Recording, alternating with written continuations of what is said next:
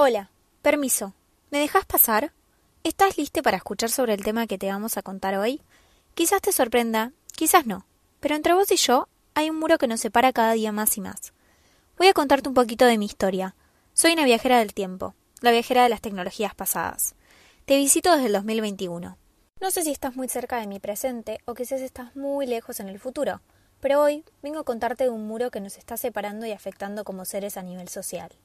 Por eso, vengo intentando ser una buena ancestra, a ayudarte a entrar en conciencia para poder derribar este muro que nos separa. ¿Y vos? ¿Estás lista para derribar este muro? Te quiero comentar sobre un caso. Tal vez te suene el nombre. Cambridge Analytica. Si nunca lo escuchaste, creo que desde ahora nunca te lo vas a olvidar.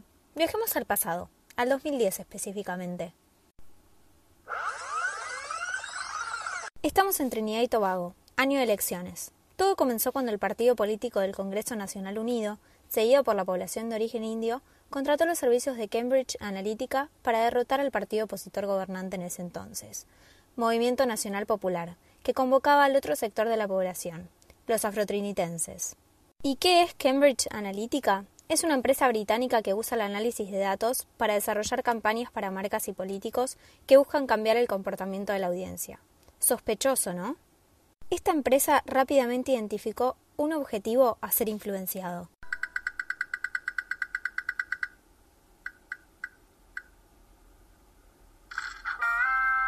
Los jóvenes. La estrategia consistió en generar un movimiento apático, independiente, rebelde, una resistencia no solo contra el gobierno, sino contra la política en sí. El objetivo final era que se abstuvieran de votar. Este plan funcionaba, porque basándose en los datos recogidos, la compañía estaba segura de que al momento de votar los jóvenes indios terminarían votando, ya que no podrían escapar de la presión de sus padres. Los afrotrinitenses, en cambio, se rebelarían y entonces su partido perdería las elecciones. Mediante el uso de datos y el bombardeo de anuncios en las redes sociales, se instaló una campaña, un movimiento social joven y reaccionario, llamado DUSO, que significa hazlo en inglés, utilizando el lema no voten.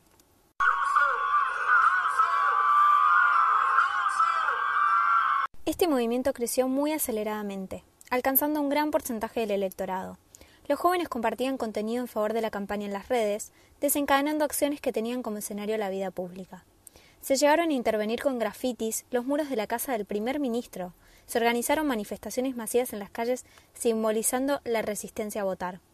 Esta situación lleva a pensar en el concepto de proximidad planteado por el filósofo español Daniel Inerarity, en tanto sirve para ver cómo en este siglo XXI el prójimo llega a ser un artificio, una construcción mediática creada por expertos y empresas especializadas en producirlas a través de estrategias de acercamiento. En este caso particularmente se ve en el papel que jugó la consultora Cambridge Analytica en esta campaña de desmovilización electoral que apeló a las emociones de los sujetos y condujo acciones.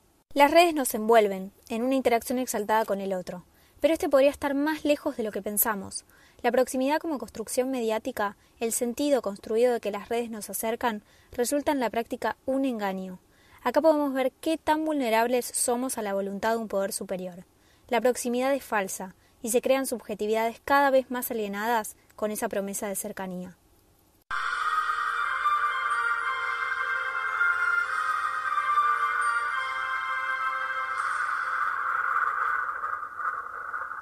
Volvimos al futuro. Y yo me pregunto, ¿qué podemos hacer para cortar día a día la distancia entre nosotros? ¿Las redes seguirán existiendo? Y si es así, ¿seguirán siendo un lugar para la concientización? Como dice el filósofo australiano Chris en un mundo donde todo se piensa a corto plazo, deberíamos aprender a buscar soluciones a largo plazo. No hay una única solución, ni los problemas se resuelven de un día para el otro. Una de las posibles soluciones podría ser la propuesta de la filósofa estadounidense Donna Haraway, la cual plantea la idea de que los seres debemos unir fuerzas y construir refugios.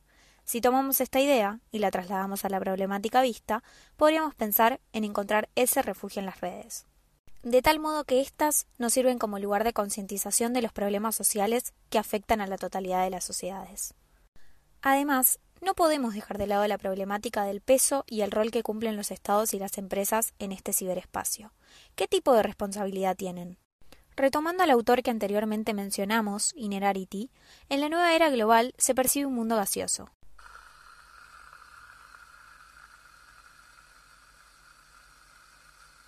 ¿Y qué significa para este filósofo la metáfora de gaseoso? Él cree que esta imagen de la gasificación corresponde con el presente, donde el mundo parece cada vez más inestable, más imprevisible y donde determinados procesos sociales se vuelven incontrolables y predomina la incertidumbre. ¿Y qué lugar ocupan el Estado y el mercado en esta nueva configuración del mundo, donde las responsabilidades son difusas y los espacios desterritorializados son cada vez más difíciles de regular? Lo único que podemos asegurar es que no es una tarea fácil, pero que implicará una reforma y una reivindicación de la política a escala global, la cual tiene que asumir nuevas formas de pensar y gestionar el nuevo espacio público. Por otro lado, y compartiendo la visión con Haraway, nosotros como sociedad tenemos que aprender a convivir con el problema y a transitar en este mundo lesionado. Entonces, relacionando a ambos autores, este mundo debilitado y gaseoso es potencialmente explosivo, y como todo gas contenido en un recipiente, debemos cuidarlo para que no explote. Estamos frente a un escenario volátil. La soberanía política se encuentra debilitada. No resulta difícil pensar entonces en la posibilidad de que ocurran casos como el que vimos. Estos desmantelan la verdadera desprotección de nuestra actividad como usuarios en las redes sociales. Construyamos un espacio de conciencia no solo de uno mismo, sino del otro. Encontremos la protección en nuestras relaciones en red frente a la desprotección que plantea el mundo acelerado. Acerquémonos más, acortemos nuestras distancias, destruyamos el muro entre vos y yo. Nos hemos quedado sin tiempo. Muchas gracias a todos nuestros oyentes por escucharnos siempre. Nos vemos en el próximo episodio.